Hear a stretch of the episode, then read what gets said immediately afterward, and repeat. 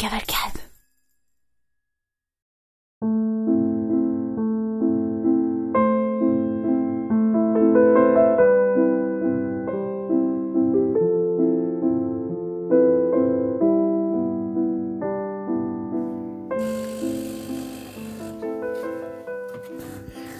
Je suis à l'hôpital, il est 9h et ça y est, le déconfinement a commencé.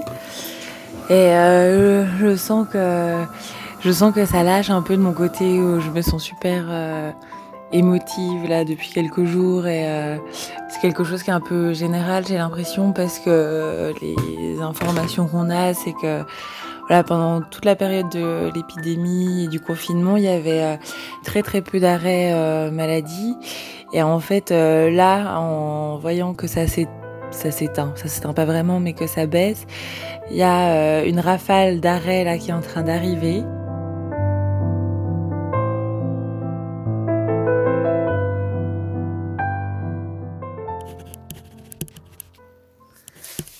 Depuis toujours, je me sens attirée comme un aimant par l'hôpital. Quand j'étais petite, j'enviais presque les copains quand ils se foulaient une cheville ou autre et qu'ils devaient y aller. Je me suis jamais rien cassé, mais je me suis quand même arrangée pour me faire recoller les oreilles à 10 ans et j'ai enfin pu aller à l'hôpital. Pendant mes études, j'ai atterri dans un service avec des super psys. Et c'est bizarre parce que c'était quand même un service ardos, mais j'ai adoré y être. Je me sentais à ma place dans cet univers de soins. Je crois que j'ai beaucoup idéalisé en fait. Je croyais qu'à l'hôpital, tout le monde était là pour soigner et que toutes les conditions étaient mises en place pour que ça se fasse le mieux possible. Je croyais que la médecine savait tout, que les soignants étaient forts et doux. Je voyais le verre à moitié plein.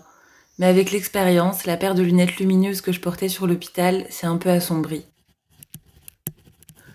Avant l'épidémie, il y avait déjà des conflits et de la souffrance chez les soignants. Et avec l'épidémie, je trouve que les difficultés ont été exacerbées, sont devenues encore plus transparentes. Beaucoup de soignants rapporté se sentir comme des pions, et j'ai l'impression qu'ils n'ont pas totalement tort. Comment c'est possible qu'une infirmière doive appeler à 5 heures du matin l'hôpital pour savoir si elle doit travailler et dans quel service? Comment on peut écrire prêt sur le planning d'une aide-soignante pour signifier qu'on va la prêter à un autre service pour la journée? Comment on peut dire à des soignants que si certains patients de leur service sont contaminés, c'est peut-être parce qu'ils se lavent pas suffisamment bien les mains, alors qu'on refuse de leur donner des masques FFP2 pour se protéger et protéger les patients? C'est des injonctions paradoxales qui rendent complètement dingue, ça marche pas. Ça fait déjà plusieurs années que je m'interroge sur mes envies de vie, et je me rends bien compte, encore plus avec ce qui se passe en ce moment, qu'avoir l'impression d'être tout le temps à l'hôpital et dans le soin, ça m'équilibre pas du tout. C'est trop énergivore pour moi. Et au-delà de plus vouloir ça, j'ai envie de me nourrir aussi de choses plus légères et enthousiasmantes. Je me suis réveillée hier matin en imaginant continuer à travailler à mi-temps à l'hôpital et à mi-temps dans le maraîchage avec une amie. Je lui en ai parlé, je me dis que ça, c'est des petites graines de projets qui germeront peut-être un jour, quand ce sera le moment. Alors merci pour tous les possibles de la vie. Merci aux carottes qui ont enfin commencé à sortir dans notre super potager. Et merci à ma sœur pour les perspectives de déconfinement dans ces montagnes à moins de 100 km.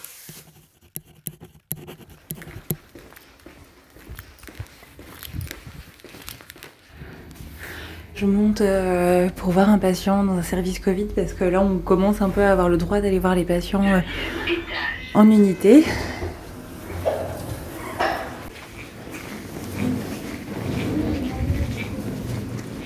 En ce moment là, il y a pas mal d'infos qui circulent sur euh, les masques et de toute façon depuis le début il y a quelque chose qui fait un peu euh, scandale et, euh, et, en fait je me rends compte là que ben maintenant que ben voilà on a enfin été approvisionné en masques etc ben les consignes changent quoi. Donc en fait euh, quoi on essaye de justifier les manques de moyens en disant oui non non en fait il n'y a pas besoin de mettre autant de masques euh, ils sont pas pertinents ou que pour tel patient. Et puis en fait ben là maintenant qu'on a approvisionné on nous demande de bah, d'un coup du jour au lendemain de mettre de porter des lunettes toute la journée ouais, on n'a pas été très bien protégés, quoi. Et on n'a pas bien protégé les, patients. Et du coup, il y a beaucoup de soignants qui sont dans une grosse culpabilité de ça, de, de se dire, ben, peut-être que je l'ai contaminé, alors qu'en fait, ben, on a juste appliqué euh, les directives qu'on nous donnait. Mais bon, ça n'empêche que la culpabilité, euh, elle est présente.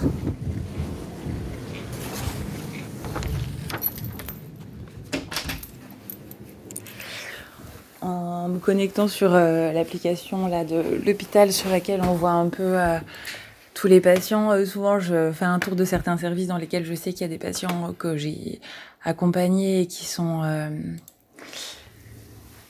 et qui sont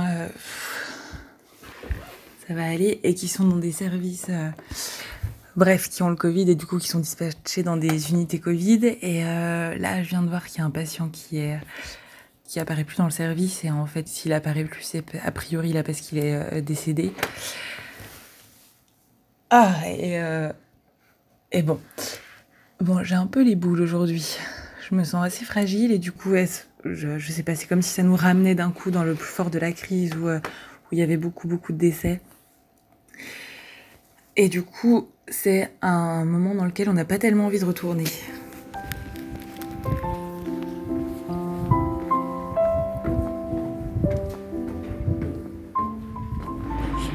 Il est euh, presque 20h et je pars pour euh, une euh, énième relève et je me disais que je pense que jusqu'ici on n'avait pas trop la place pour la colère.